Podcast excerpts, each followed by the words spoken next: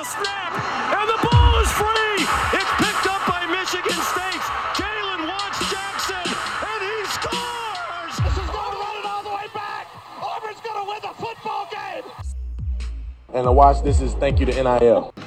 Quarterback, he makes the read, and what do you know, guys? It's an orgy in the end zone. Truly, Michael, I don't even know where to start. Because last weekend, yeah, we've talked about it just offline. We talked about it during the weekend. Last weekend, I think that was the best.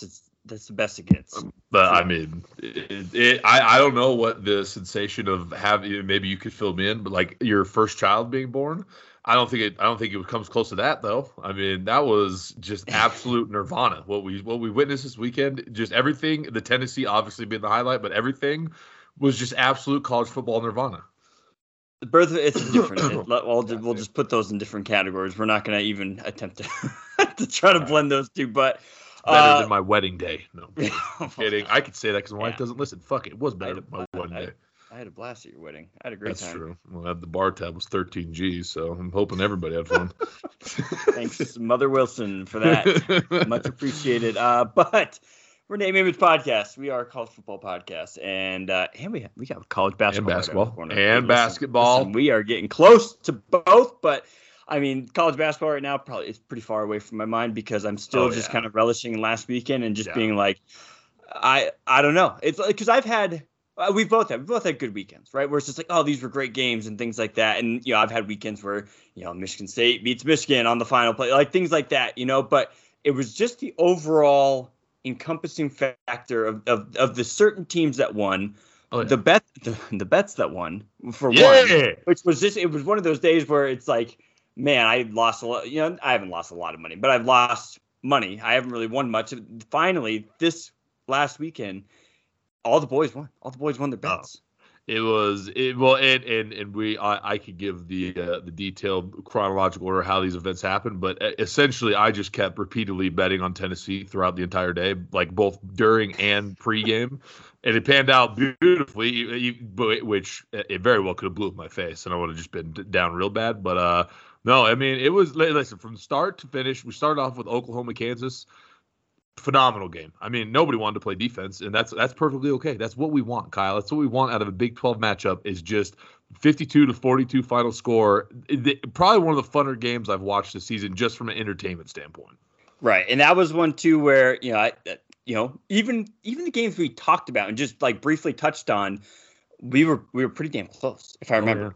Oh, yeah. Like, because I remember saying, like, well, Vegas obviously knows something because, obviously, Oklahoma's favorite here. Everyone's still kind of riding high on Kansas, but I'm like, listen, if Vegas is putting that much points on Oklahoma, like I think they're good. I think we're all right. It was just one of those for everything we just seemed to kind of look at and touch on. Ended up coming out on top. But yeah, 52-40. What a crazy game there. We were at like a brunch thing having this. And this was on like at the other side of the bar on the TV, like the furthest away from me, so I could see. But I swear to God, like every time I looked up that screen, I thought they were just showing like a commercial timeout highlight or something because it was just touchdown. I was like, this is absolutely incredible. Like this is. I mean, Kansas not going to be a playoff team. Duh. Like Oklahoma, definitely not a playoff team. So it's like when you have these matchups, I just want to see all the points and all the touchdowns. And this delivered on every single possible level that it could have. Because I swear, like every time I looked up, there's someone who was scoring a touchdown. Ooh. Sorry, I was drinking some coffee there. Absolutely, yeah. And it's that morning I was kind of like, I got to go run some errands with my wife. Went and got a haircut, and I was feeling pretty fresh. And fucking $50. Baby like, number Jesus 2 Christ. On the way. Yeah. Where'd my God. You go to a private. It was down at City Creek, but it was one of those. Like, it's funny because there's always people who are like, yeah, like you schedule it out or whatever. It's like, no, I wake up and I look at my hair and I'm like, I need a fucking haircut today. And then I'm not interested in making appointments. I want to walk in. Yeah, right. I want to walk in somewhere and just sit my ass down, and away we go. But, well, City Creek. I mean, right. Did they throw some holy water on you first? Like, how does that go? Yeah, seriously. They baptized me in the little river that runs through. There's fish in there. They said, "Oh no, we're just shampooing your hair." They actually baptized you. So, Kyle, welcome to church, dog. Love it. Hey, listen, if it brought me joy that I felt that weekend. I'd consider. Well, this was the best possible in between Kansas, Oklahoma, and then Ole Miss, Auburn. Like as far as to start the day, like, we couldn't have asked for a better, like, just jump start to the day, because like, right. Kansas home had all the points. Auburn gave Ole Miss a little bit of run for their money. Like, Texas, Iowa State, that, like, they benefited the most because no one was really paying attention to that game. But all of a sudden, everyone's like, "Well, shit, Iowa State!" Like, and they dropped a touchdown pass. It's crazy. I wanted to exclude that game and talk about that game specifically because who wanted Texas to cover that game? Oh, that was me. You're right, and you talked me off of that one. Yep. And well, that's the nice thing about like having to go through different avenues to be able to place these bets, right? Like, you're right there. You can pull out your phone in 2 seconds. Hey, you're on it. Whoa, allegedly. Right. Well, no, I'm saying like for your own, like you were saying, you bet throughout the Tennessee game, right? And like throughout the day, you were just putting money on different things. Like, I kind of have to like really put in a little bit of forethought and just be like, this is my one, this is kind of my one bet that I'm going to ride out today. And so, but anyways, all right. So Texas, Iowa State, Michael is right. Let's come on, everybody. Yes. I had to be right eventually because I think I was wrong all the way up to this point. I had to be right eventually, and I'm glad it did now. But hey, it's exactly, and we both came to a mutual agreement. I've talked about it. Iowa State, like we said last week, basketball, football, it doesn't matter. You see them on the schedule, you just know it's going to be this ugly dogfight, and you're going to be lucky to squeak out a win, and that's exactly what Texas did. So I don't like. Is this a resume builder, Kyle? That's a genuine question. I don't know. Like, does this look good that they beat an Iowa State barely? It's absolutely a game that Texas would have lost under any of their previous, the Herman era, the Charlie Strong era. That's absolutely a game that Texas loses in those situations. But hey, now they're still alive and they have a big matchup against Oklahoma State coming up. So yeah, absolutely. That's a big one. We don't like Texas on this podcast. We are horns down for life, but there is something about Texas not being completely ass that brings, and we'll get to a few other teams as well that kind of bring at least a little bit more nuance and kind of spice to the college football landscape. True that. Like a Michigan, Penn State, maybe. That's why. And I think we called that as well. I think we were just saying like. It had to go like, or I remember I said Penn State had to get two turnovers to win this game, and they did. And they got the one. They got the one, and that was earlier in the game. I'm just remember off the top of my head, it was earlier in the game, and I thought like, okay, like if they can capitalize and use that as a little bit of momentum. But they never got that second turnover, and it just Michigan just ran away with it. And we said last week it was like if Penn State's going to win this one, like they have to like win on all other facets of the game outside of like they're not going to outscore Michigan straight up. Like they're going to need turnovers, they're going to need some sort of special teams faux pas, something, and it just never happened. And then Michigan just ran away with this one, like you said, literally, and it's heartbreaking because I don't like Michigan whatsoever. Well, fuck you're. I know, but I like you just have to sometimes tip your cap and just say yes. They're a really good team. They're absolutely a good team. Yeah. I still think Ohio State is slightly has more explosive playmakers, but it's this type of Michigan team that can still, I think, compete and possibly beat Ohio State. Yeah, because it's better. Listen, spin zone. It's better for us, Kyle. Nobody wants to see a Michigan, go undefeated, but. I do want to see Michigan be undefeated going into that Saturday after Thanksgiving to play Ohio State because I mean, what better setting for a game? You just got all stuffed up on leftovers for like 3 days in a row. Like you're sitting down on the recliner. You're gonna be up at the Emma's parents' house. Dan's gonna be asking you why you watch football and say how dumb the sport it is. Like I could just paint the picture now, Kyle. Right. That's exactly what it is. So no, absolutely. Like it's. And hey, we have got a bye week and then we play them. So there we go. And we'll save all that discussion for for next week, which who knows? It's what a mess. But anyways, we move on. Michigan's really good. Obviously, Penn State's ass, just kind of like we all suspected. James Franklin's a bald fraud, and he's a disgrace to all bald people out there. So way to save yourself there at the end. Ole Miss, Auburn. It was close. Auburn showed a lot of fight. Obviously, Ole Miss comes out with the win there.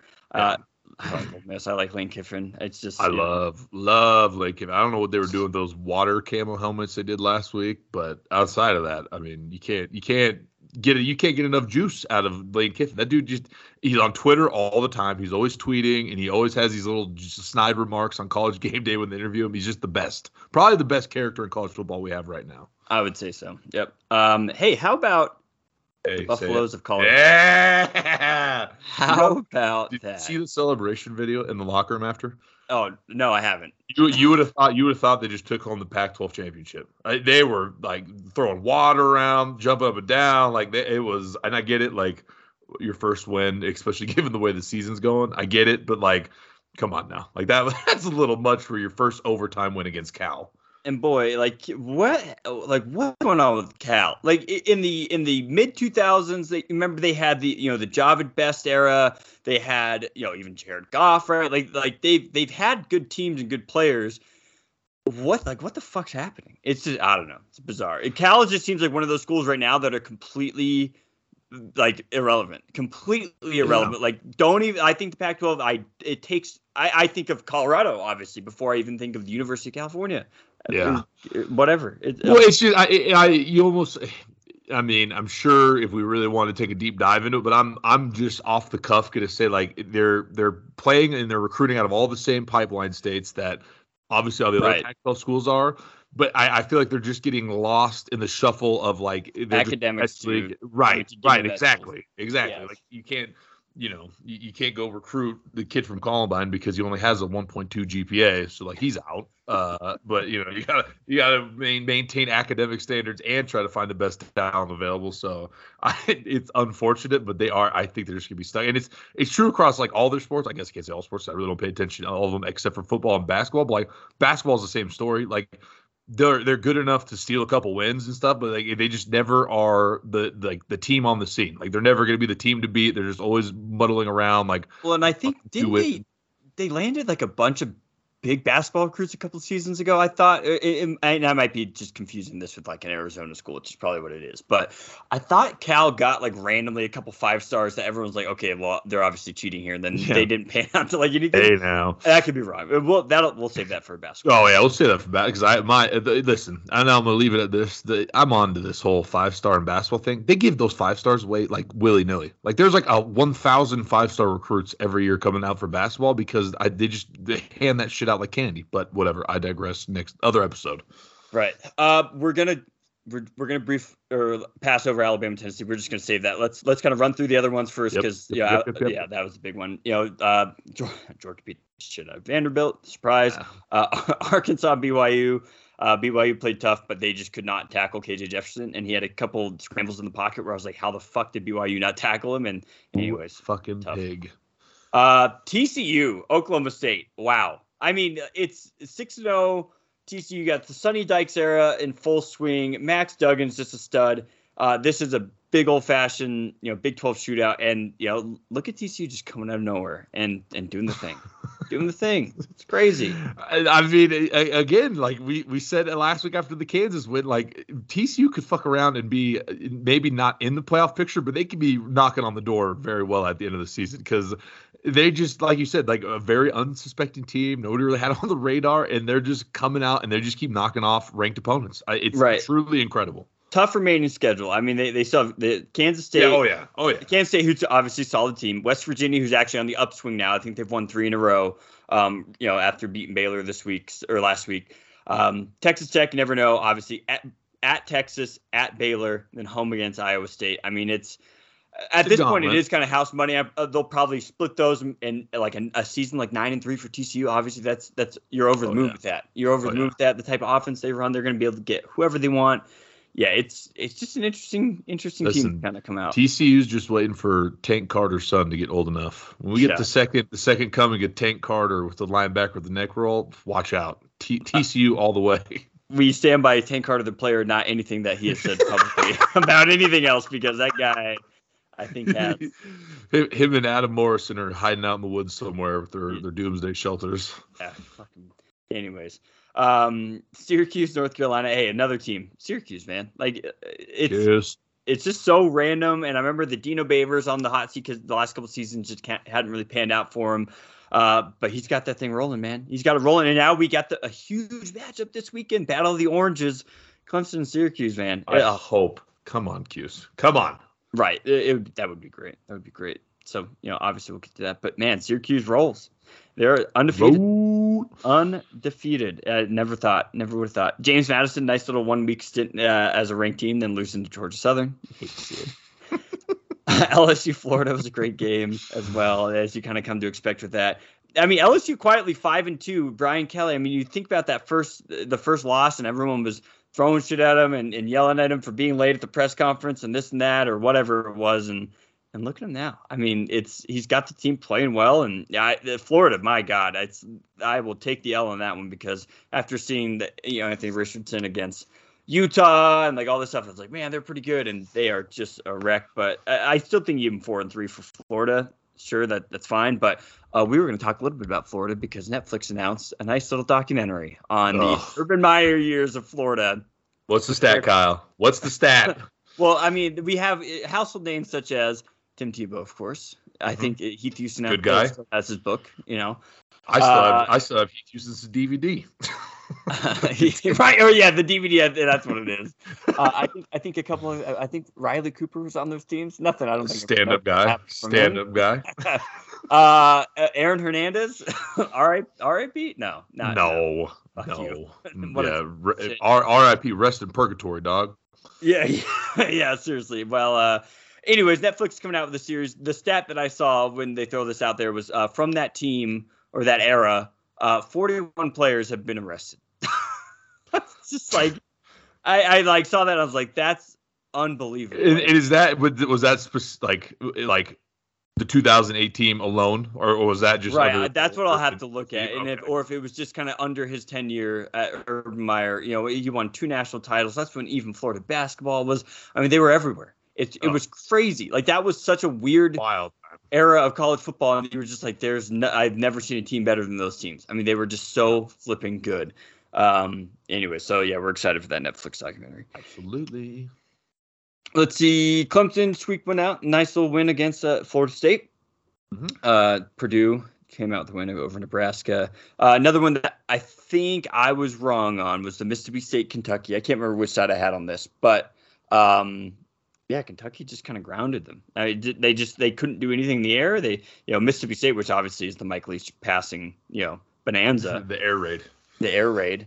Yeah, just couldn't get it done, and Kentucky came away with the win.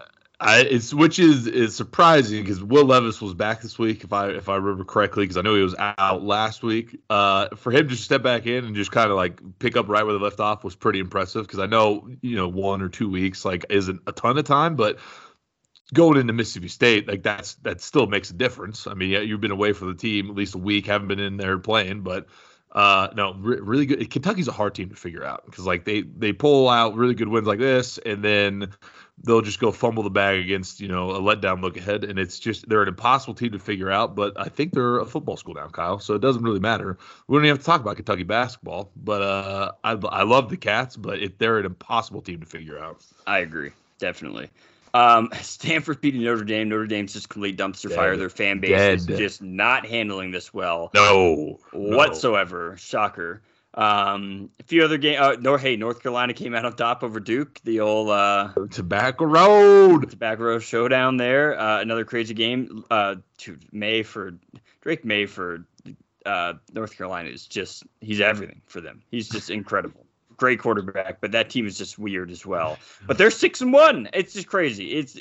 I feel like they've lost so many games, and it's only because they probably have the smallest margin of victory out of all of them. Oh yeah. Hard. They always play in because App State. People forget the App State game, but they had to do a incredible fourth quarter, just bombing the ball downfield. So I get what you're saying, because even if you just walked up me on the street in the morning when I'm groggy and asked me how many wins Carolina has, probably so 2, but no, 6-1. So good on them. It's not going to, I don't know how much weight you put into beating the Duke football team, but go off, Queen, I guess.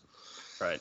And then Hawaii came out and got the midnight dub and won some more money. But now, hey, listen, we're going to recap. Obviously, we skipped over a few games that we're going to talk about, because this is kind of how it all went down, right? I was, in the morning, I was doing the errands. I kind of missed the morning slate of games. We were invited over to my good friend Trevor's house for a nice little – he does, all the briskets and the pulled whatever. Just tons of just good smoked meats. Just smoking some meats. And that was that was right kind of in that middle of Alabama, Tennessee was on. Obviously, of course, Michigan State, Wisconsin was on as well. That and I was so I, when we got there, when we got to Trevor's house, I kind of expecting the usual cast of characters. Trevor apparently has more friends than I know because, Emma and I get there and we're just like, well, we don't know anyone here. Obviously, we had a child with us. And so first thing I do is go back to the living room and be like, well, I got to get these games on because there's no one out there for me to really conversate with that I care about enough to miss this game. So let's get this game on. I had a few drinks with me, pop a little medicinal, little medicinal gummy as well. Hadn't really set in yet, but I'm loosely keeping tabs on this game. But what was your setup for watching Tennessee, Alabama? Because I know we were obviously both pumped for this, but this was definitely one that we'll remember. I think when they kicked off, that was right about the time that I got the 64-ounce boot beer at the brewery. That's right. I remember that. It started at the brewery, and then during halftime, we located to a different brewery. But regardless, both breweries were at, not a single – I don't even think there was a college football fan in sight. But by the time we had left each establishment, it was like a Tennessee bar because it was me. We had Jay Bird. There was Frazier who went to Arkansas, but we convinced him that this is good for the SEC. And so we were just, going bananas. And it was, I can't even describe. It was just the entire way that the game was going on. And I kept dumping more money on Tennessee. Alabama went up a touchdown, more money on Tennessee. Alabama went up again, more money on Tennessee. It was incredible. Well, but it all worked out. You were wearing the shirt, the long sleeve, the Tennessee. Yeah, I didn't know that they had cool fucking shirts like you have, but yeah, I was wearing my shirt. Like I said, I went to a student store. It was pretty barren for the large, extra larges, and the double XL. Shockingly, it's a hot commodity. And there. Apparently, those ones fly off the shelf there because, there was nothing. There was hardly any. But yes, I had mine, and then I don't even know where Jay Bird got this. Jay Bird just surprised me because he's the resident Nebraska fan, but he showed up with a Rocky Top shirt. And I was like, I don't even know where you got that from, but fuck it, let's ball. It was just and it was beautiful. The weather was beautiful. I was sitting outside with a boot fucking full of beer. TVs were everywhere. I couldn't have asked for just a better Saturday. We were celebrating a friend's birthday. The vibes were just an all-time high. It was just outstanding. Right. So, and right off the bat, so this was – I probably put the most money on this game. I think the only other time I bet more, it was Ohio State to beat Michigan a couple of years ago or something like that, right? It was I put $100 on it, and that I doubled my money there. But this one, I all the odds boosts and everything, it was just Tennessee money line plus $250. And I was just well, I'm not going to not put money on this. So I put $30-something bucks to win 107, right? And you had money on the game, and then even Brandon was in with us, which he never bets. For one, he never tells us anything that he bets. And two, he just doesn't. He's a terrible friend. He never wants to do anything unless it's his idea. But continue. Right. Anyway, so all the boys had skin on the game here. So anyways, we're watching this game obviously progress, and it just kind of goes back and forth. Great start by Tennessee. They kind of jump up. The first quarter is 21-7. Second quarter, it's kind of battling a little bit back and forth. Obviously, Alabama was always going to be in this game. Yep. They battle back. They get to 20. Tennessee gets to about 28. Going into the half, but then the second half the third quarter really completely flipped. Alabama that's when I started to realize we might be in trouble here. Oh yeah. They come out. In the third, Jahmyr Gibbs is just freaking incredible. It's 26-yard touchdown. Thankfully, Tennessee responds with a huge play. This was probably one of the play of the game, but that huge pass from Hendon Hooker to Hyatt, 60 yards touchdown. I was like, okay, if they didn't score there, then I really felt even Brandon at the time was texting me I think we're dead. And I was like, fuck, I think you're right because Alabama just looked unstoppable pussies. At that point. So Alabama battles back, but then of course. Alabama comes back again. Another touchdown from Jahmyr Gibbs. So we're heading to the fourth quarter, and it's just way closer than I would have thought. After that, how that first quarter started, and then the fourth quarter was just a freaking. Oh yeah. I don't even. It all just felt like a fever pitch. It's just everything going around. Well, let me rattle off. Let me rattle off the fourth quarter score back for because this is the point that I wanted to make because there was a distinguishing moment that I thought this was actually dead. 35-42, Tennessee scores, goes up. Alabama scores, ties it up.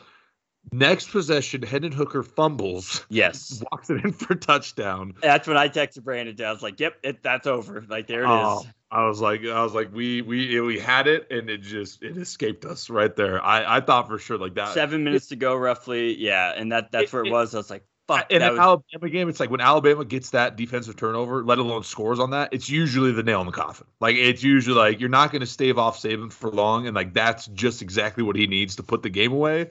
So at that moment in time, sad beer time, ordered a sad beer because I was like, well, this is it. We had it and we lost it. But boy, hey, was I.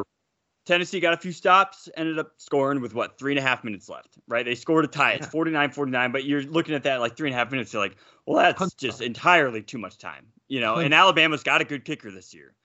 So I'm, at least this is finally where I'm sitting down on the couch, and I had like one or two other people that like one kid that I knew from like our softball team, then this other girl and her like boyfriend or husband or whatever, who I'm just kind of meeting for the first time. And I'm just kind of prefacing this for them because I didn't think they're a big sports fan. So obviously I'm trying to like, break it down for him a little bit. The edibles starting to kick in quite a bit. I had a couple beers of me, so, and I prefaced it, and I was just like, there's going to be a lot of emotion going on, and I know you just met me, but, I'm a fucking crackhead for college football. Like, this is just, and I have money on the game. And as soon as I was like, money on the game, they're like, oh, okay, I get it. But, yeah, so I sit down kind of for that final drive as Alabama's going down. They get into field goal range, and I'm like, well, there it is. But here's the turning point for me. When they're warming up, and they kind of show the Alabama kicker. He's got his helmet on. He's warming up. He's trotting out on the field to take this field goal, and they show his little his student picture or whatever, his headshot basically. Right. And I look at him and was like, this motherfucker's not going to make this kick. Look at him. He just looked like such a dweeb. And I was just like, I just kind of spoke to him. Moment's too big. Right. I was like, yeah, he's not going to do this. He's not going to do this. Sure shit, he fucking misses. Well, and like that's what like it's just like if I could watch the whole game and I could only have watched from the fourth quarter when they tied it, that would have been enough of a college football experience for me alone. Like it was just everything that unfolded in the fourth quarter into overtime, right. and that knuckleball fucking game winning kick that guy kicked. When he kicked that, I was like, that's not even coming anywhere near the field goal. I thought the thing was like tipped or short. He kicked the most knuckleball game-winning field goal I've ever seen in my entire life, but fuck it, it went in. Well, okay, so let me rewind just a bit. So as that's going on, obviously I'm watching that on the big screen, with the other people there. On my phone, I'm watching Michigan State, Wisconsin. And Michigan State finally fucking takes a lead for the first time in like 5 weeks. Take a lead with a few minutes left. I'm watching that, and I'm like, oh, my God. Of course, Wisconsin goes down and scores at the end. It's basically going to overtime because Michigan State fucks it up, a last-second field goal. So I'm watching on my phone Michigan State in overtime. I'm watching this Tennessee game where I have all this money on, where it's just like going down to the absolute wire. As Chase McGrath walks out there, for one, I look at him and I'm like, well, his name's Chase McGrath. That's a fucking dope name. He's going to fucking drill this thing. I have all the confidence in the world in your kicker named Chase McGrath, who just looks like a total Chad out there.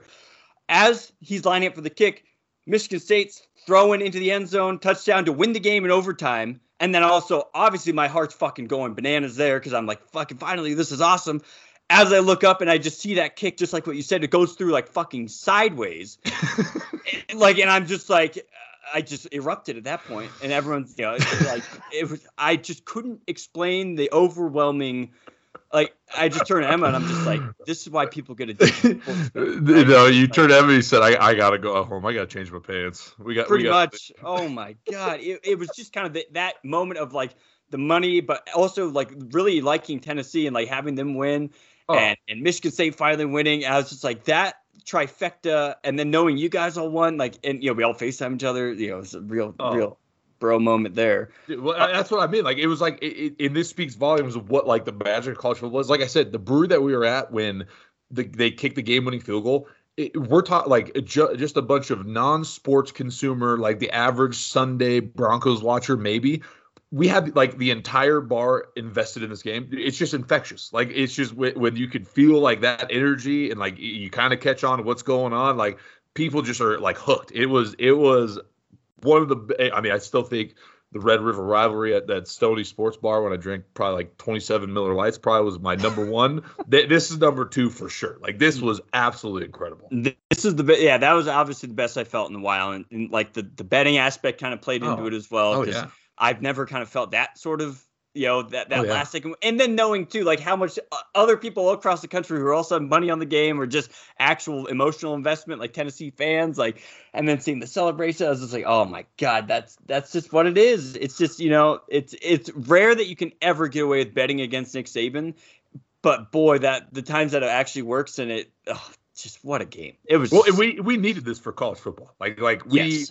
Absolutely. Now, we still have Georgia, the juggernaut out there roaming around, and that may not ever be taken care of. But, this is exactly what college football needed. You needed Tennessee, the feel-good story, haven't been good since the 90s. They were always, kind of there in the mix, but never good enough. And, this was, the crowning achievement. It was just butterfly still. Like I said, just the game winner in overtime, and then seeing that field goal go through the knuckleball. I mean, I was just and I think we both texted each other, just this is the happiest we've been in weeks. Pure bliss. But listen, that wasn't even it. No, that was the middle of the day, right? Because then here it was. USC and Utah was basically kicking off right after that. And so, I was there, everyone there obviously is Utah fans as well. There's one BYU fan, but he was kind of a normal fan just in general, so it was fine. But, we're watching that first half, USC, Utah. I'm already hey, listen, this is house money at this point.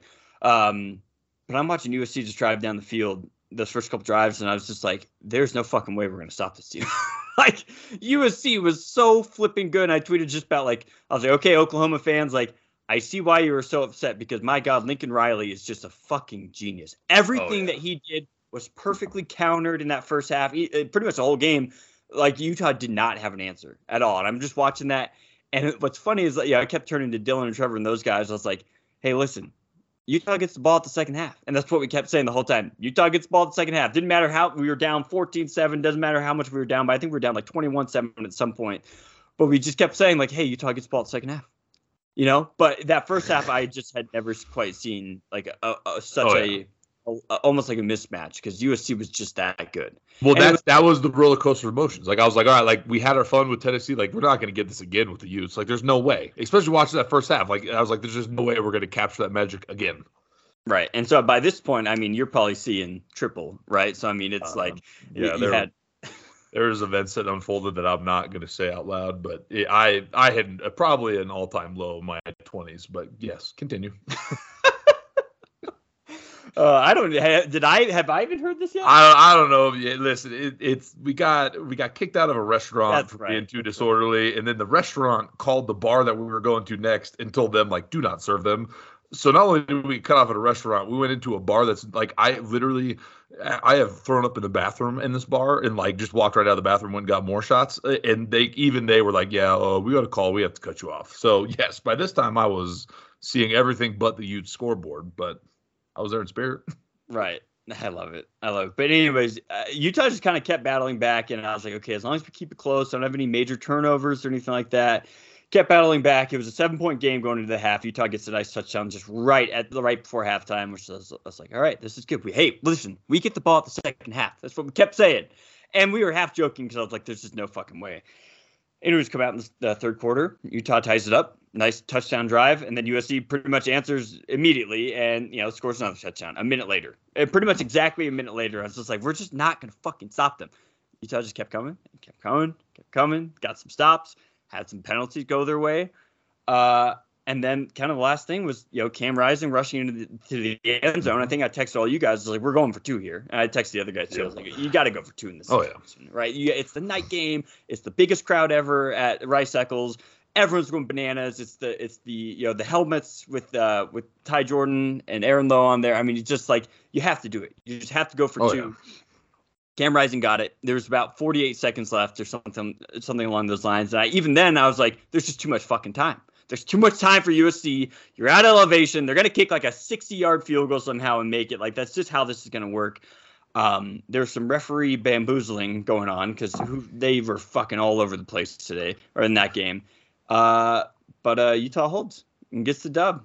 It was fucking awesome. And I just at that point, after seeing the clock hit zeros, I just collapsed on the couch and Emma has a nice video on it. But I was just it was the best fucking day. It was the best day just of sports that I had experienced in so long. And on top of all this going on, Padres are also on this historic run. They're beating the Dodgers. everything like that was just, it was just all coming together. I was like, this is the best. This is the best. For you listeners out there, if you care to place any wagers this week, just go ahead and bet against everything Kyle roots for, because Kyle can't have nice things. Right. It'll all blow up in his face this weekend. Right. Well, I mean, I even thought too, because then Chargers played Monday night. Obviously, Chargers Broncos, and nobody won that game. First off, like that was awesome, both sides. We did. I did. I mean, I try to tell you to put some, you know, place a responsible wager on it, but come on now. You could have had yourself the most mind-blowing weekend just betting on all your teams. Right. You should capture the magic, because that was a very disgusting game. But that's NFL. We don't talk NFL here. Superior product, my fucking ass. Yeah, absolutely not. Yeah, it's, I don't know. It's weird. Oh, but, I mean, right. Just real quick. Well, look, I have it still pulled in front of me. Like, where in the NFL are you going to read off a stat line on a regular basis? 21 for 30, 385 yards and 5 touchdowns. That was just Hendon Hooker just doing his deal. Like, right. How do you not like college football? Right. It's just, it was the best. Like I said, just the best. So, anyways, yeah, just that USC or the Utah win. It's just everything on top of that. I was like, that was it. And especially with a couple teams going to the bye week this week, and it being a little bit of a softer, you know, this next weekend's like that's just what we needed, because it's not going to get better moving forward. But at least that was kind of the nice apex of it, where you're just like, man, that was just fun. That's why I love college football, and it just really does warm your soul. It truly does. It does. Well, it's you know, like we both had kind of the same experience, just different states where it's just there's people around who aren't generally invested, but it's just like when it happens, it's just you can't look away. Like, it's just the most majestic thing in all of planet Earth. I don't give a fuck about your 8 wonders of the world. It's college football, baby.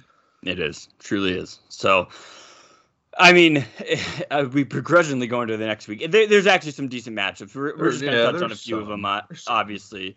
You know, a couple teams on bye weeks, like I mentioned, but you know, really, you know, some. This will really be the kind of the definitive weekend where it's like everything that's coming together. You have a couple undefeated teams, and now you're really going to say, okay, like for example, is Clemson good enough to make? Are they a playoff team, right? And we're going to prove it this weekend, 10:00, of course, Mountain Standard Time. Clemson, Syracuse. Clemson favored by 14 in this one. Both teams undefeated. Both teams various shades of orange. I don't know. Who do you like in this one? Clemson for sure, but just from a gambling perspective, 14 seems like a lot, given that Syracuse is a very stout defense.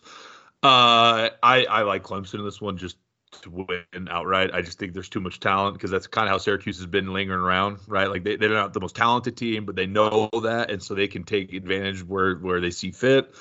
Clemson, I think, is just too much, because for whatever reason, we kind of write off Clemson every year. They're still very much a good football team. And DJU talked about it earlier this season. The best thing that could have happened for him was last year just kind of have a mediocre season, because now he's kind of flying under the radar. He's performing very well, has Clemson prime for that playoff spot again. So I think it's Clemson win for sure. But if you're going to bet on it, I think 14 points is a lot. So maybe Syracuse plus 14. Right. Some interesting Big 12 matchup. You know, Kansas Baylor.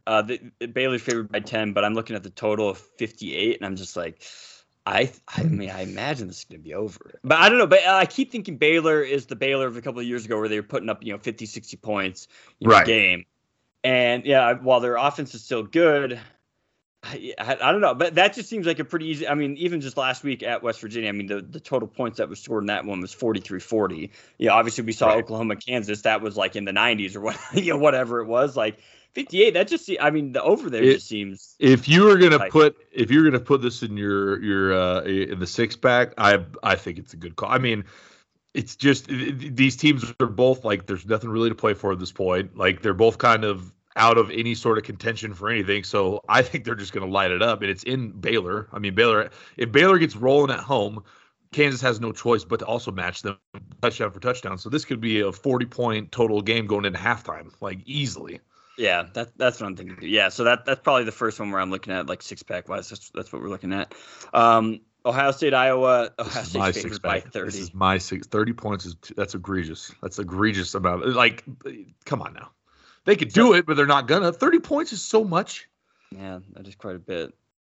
Ohio State's coming off a bye week, though. You know, But like you also have to understand Iowa intentionally runs the like in Madden when you could do the chew clock, they do that organically. So it's not so much that I don't think Ohio State could put up, you know, an insane amount of points and beat them by 30. I just don't think there's enough game for them to do it. Like this could very well be a 28 to 0 game at the end of the day because Iowa just holds them up enough and then just drains the clock on their end when they have the ball. I love that. Yeah, I'm using like one of those, the score app, and it will show like the offense comparison. It's got like one of those sliders where if they're even, like it's kind of in the middle, like there's, yellow on the left hand side, red on the right hand, to kind of show where that's at. Mm-hmm. I mean, the Ohio State sliders are completely covering like the entire bar there because you look at total yards, Ohio State's about 550 total yards a game.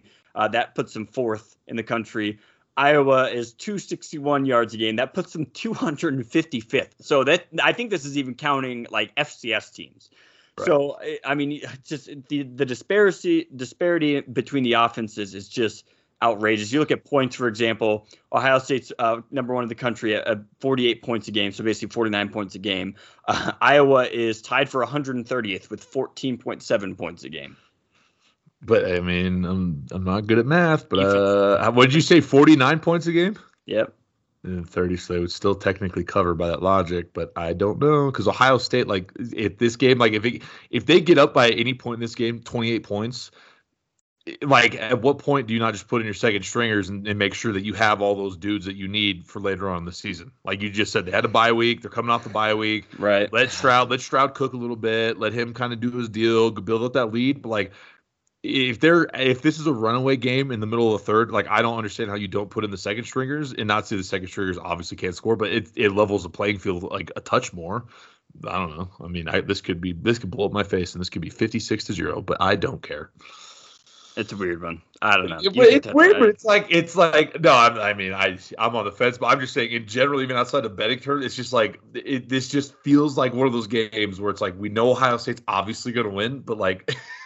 No matter how good a team is on any given season, there's always one clunky game. Like Georgia against Missouri earlier this year. Like Georgia should have went in there and blown the doors off and put up 55-0 like they did against Vandy, but they didn't. Like, and I'm not saying Iowa's that team, but I think Iowa could make it ugly enough. But whatever, I digress. Ohio State's giving me the playoffs. Like, I don't think they'll win the whole thing, but they're unstoppable. So maybe I don't touch it, Kyle.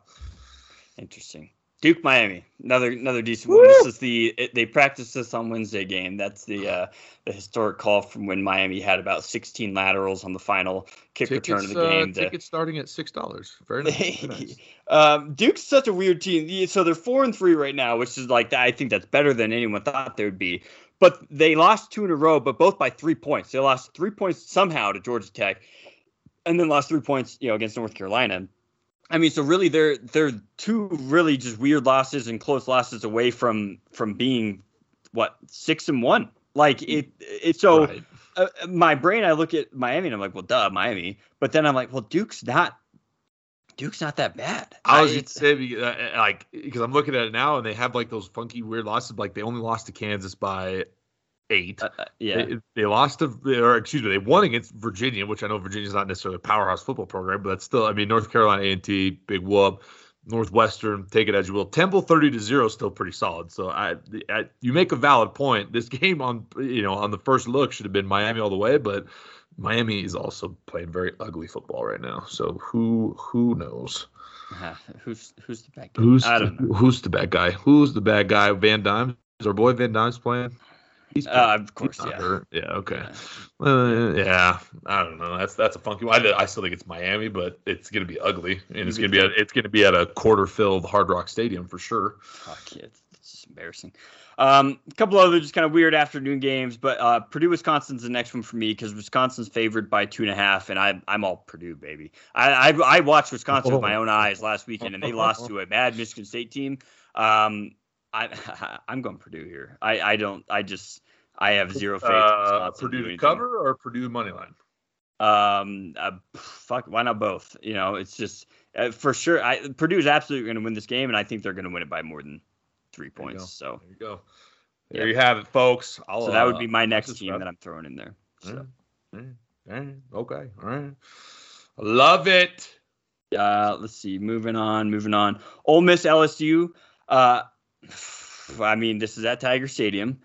As of right now, LSU, at least from what I'm looking at, is favored by 2 points. It's a trap. Hold 2 points. Here. LSU's favored by 2 points, or that's Ole what Miss I'm seeing. Favored? No, I'm seeing LSU favored by 2 points. LS who? That seems fishy to me, Kyle. That seems fishy. You get plus money right now, just barely plus 104 on the Ole Miss money line. Like that's. I mean, like we mentioned, LSU's not that bad. No, you know, but I mean, I feel like Ole Miss is playing really well. I don't know. I that does just seem, it does feel like a trap, doesn't it? Yeah, that's, well, I mean, you said it like not even 5 minutes ago. You know, Brian Kelly, as much as they got booed and poo-pooed out of town to start, like he does have them kind of rolling right now. But on the same hand, Ole Miss, Lane Kiffin maybe isn't. I'm not going to put him in the same tier as Lincoln Riley, but he just, wherever he goes, he seems to get those offenses just clicking and firing all cylinders. And I don't think Ole Miss is an exception at this point. I think Ole Miss is like very much in that same kind of category where they're starting to figure it out and kind of click. And I get it's at Tiger Stadium, but Tiger Stadium isn't what it used to be without Coach O. So. That seems like a funky one to me. That might just be an Ole Miss money line play at that point. But. Yeah, that's what I'm kind of thinking too. It's, I don't know. Yeah, I mean, this is, like we said, this weekend kind of will separate a lot of things and we'll understand a lot after this. But this is one where, I mean, for LSU, you win a game like this. This is definitely one of those like program wins where it's like, okay, this is now the upward trajectory of LSU and the Brian Kelly era type of thing, like really taking strides and probably ahead of schedule. But for Ole Miss, this is one where it's like, well, Lane, you've been here long enough. You've kind of been building this. Like, you're either for real and you're going to compete with the Alabamas and the Tennessees and the Georgias, or you're going to lose a game like this where you, I guess, technically you're not favored to win, but you probably should be winning. Which Ole Miss is going to come to play? That's the real question. I still like Ole Miss here. Ole Miss. Yeah, I love it too. I like them too. I like it. This 1:30 kind of slot this afternoon is pretty good because, at the same time, you also have UCLA, Oregon. This is kind of the marquee matchup, especially for the Pac-12. Why it's not a night game, it's just like it shows you how inept the Pac-12 is when it comes to like negotiating and scheduling things like this. Granted, no one really thought UCLA was going to be that great. Also, people kind of shit on Oregon after they got absolutely just blasted by Georgia in the opening week. I mean, Oregon's obviously responded extremely well. UCLA has kind of come out of nowhere with DTR and that Chip Kelly offense where they look just incredibly good. I mean, I don't know. I like UCLA in this one because I've learned my lesson. I've learned my lesson to bet against UCLA. But and I just think the way they run the ball, and I said, granted it's not the same exact Oregon team from last year, but when teams get physical with Oregon, they kind of shell up a little bit. And UCLA, while people like to think the Chip Kelly offense and this and that, I mean, Charbonnet running the ball for him is a freaking beast, absolute beast. And the way they can just pick up those extra yards here and there and get those first down, keep the chains moving, I like UCLA in this one. All right, well, our six pack might get fucked again because this is an Oregon play all day, Oregon and the points. Minus, like, Oregon got, I think that people put too much value in they got smacked by Georgia, like you just said. Oregon's rolling, and I don't think that UCLA has what it takes to keep up with them. I don't think it's necessarily that UCLA can't score. I just don't think that they have what it takes to stop them on the other side of the ball. And that's why the over's at 70. I mean, they're expecting a points per game, and I hope it is that way. But regardless of how the game shakes down, Oregon feels like they got slapped out of the gate to start, but then hit a nice reset, and they've just been rolling ever since then. I mean, hanging 70 on Eastern Washington, like 41-20 over BYU, 41-20 over BYU. BYU's not good. Washington State's also not good. Stanford's ass, Arizona's ass as well. Like I just don't think that. I think Oregon's put those games. Obviously, they should be winning. Figure it out. UCLA has played actual like decent opponents, right? Washington, yeah, they weren't as good, but they took care of business against Washington, took care of business against a really good Utah team as well. It's I don't know. I mean, maybe UCLA has. I don't know. I don't know. I like UCLA in this one. I like Oregon there. That listen, we always disagree. Listen, marriage isn't always bliss. I just think you're wrong, respectfully, but it's. I get it. They beat Utah. I get it. I do understand that. But Utah also, like, It's at home. Those were home games too that day. But it was at home, but it's also like in my mind, like Utah is a really stout team, a really good team, but they are not prone to lose clunker games, and like they're not invincible. And I think that's what we saw when they did lose. And I you know, I think you make a valid point that they have played a lot of, you know, they played Washington, they played Utah.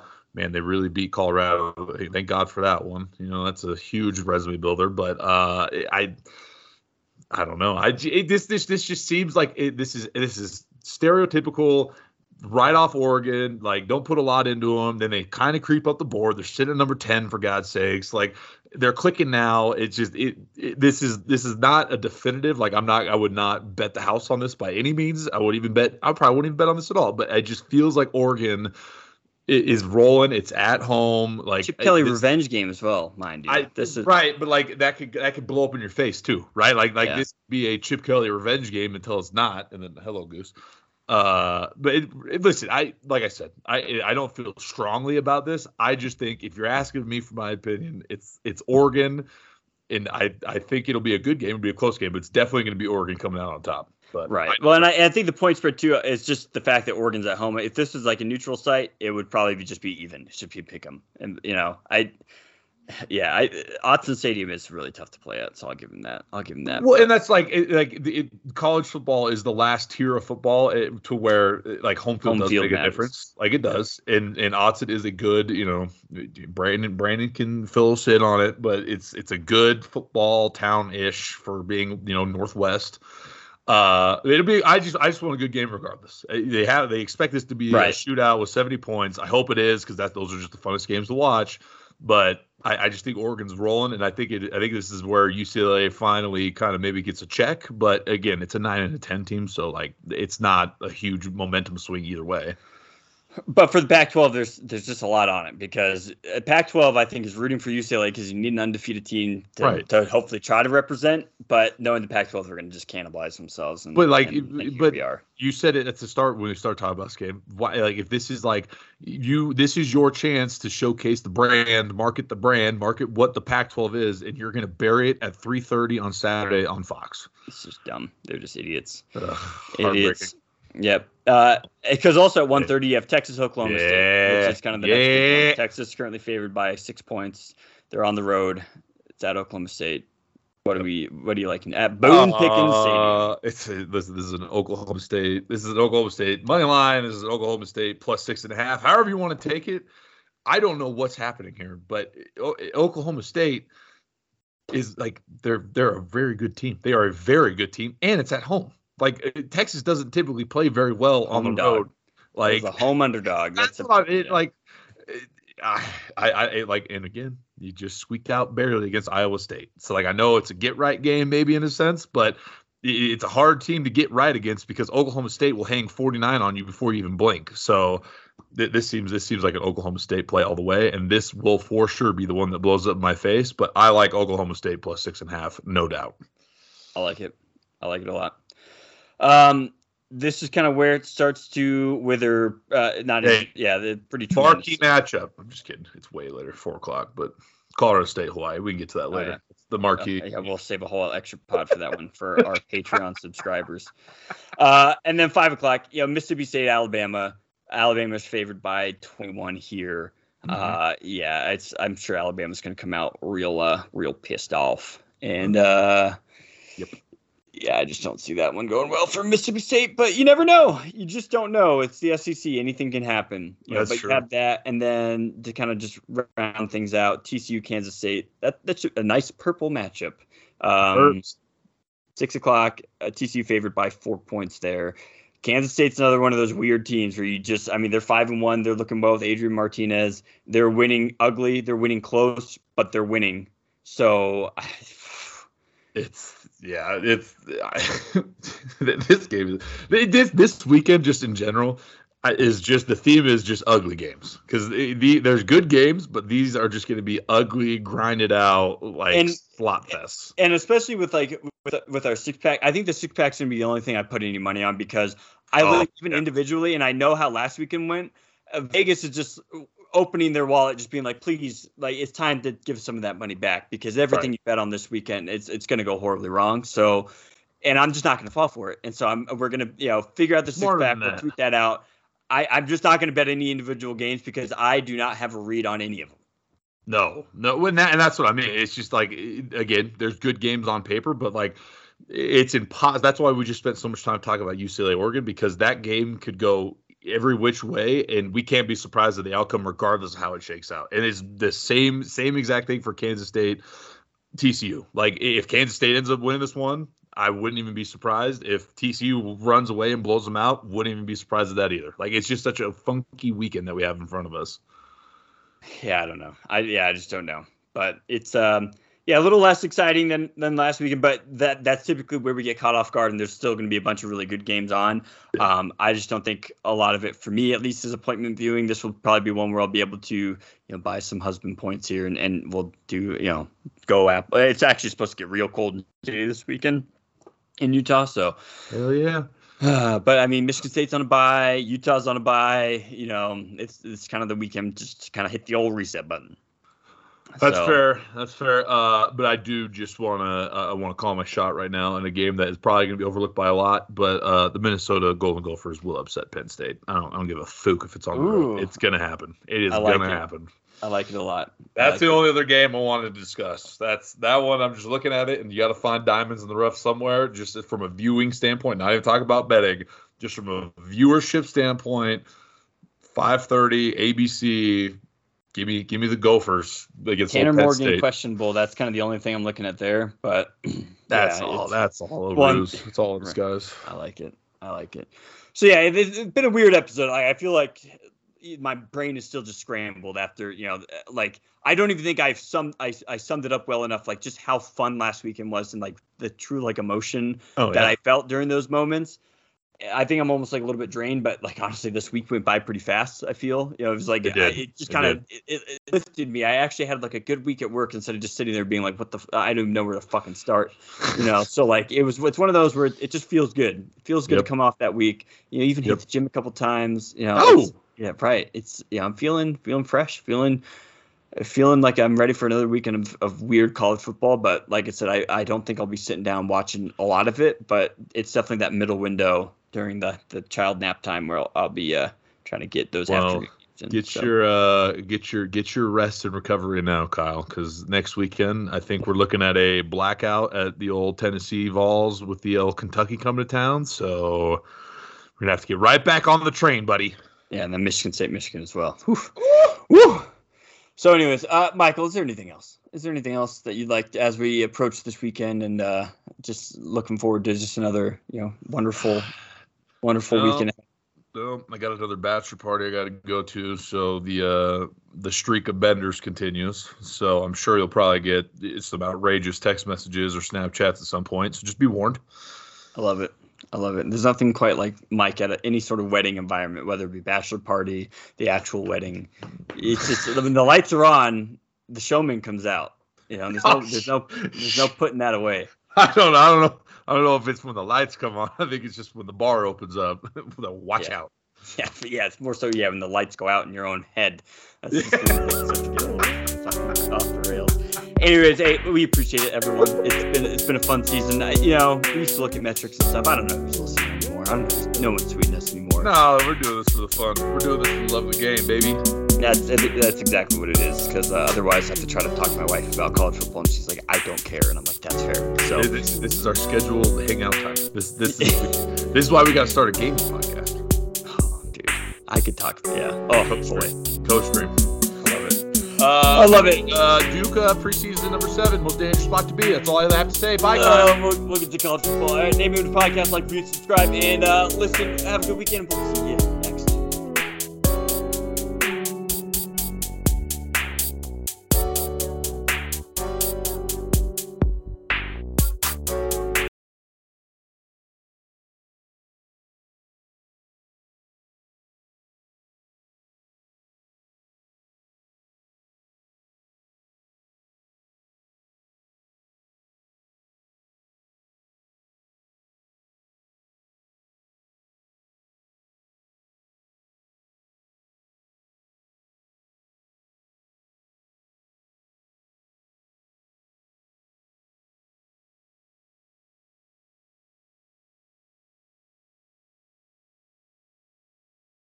Skip. We know Skip. Skip, I know Skip. Like that, Skip. Anything else you want to know about me, Skip? Mm-hmm.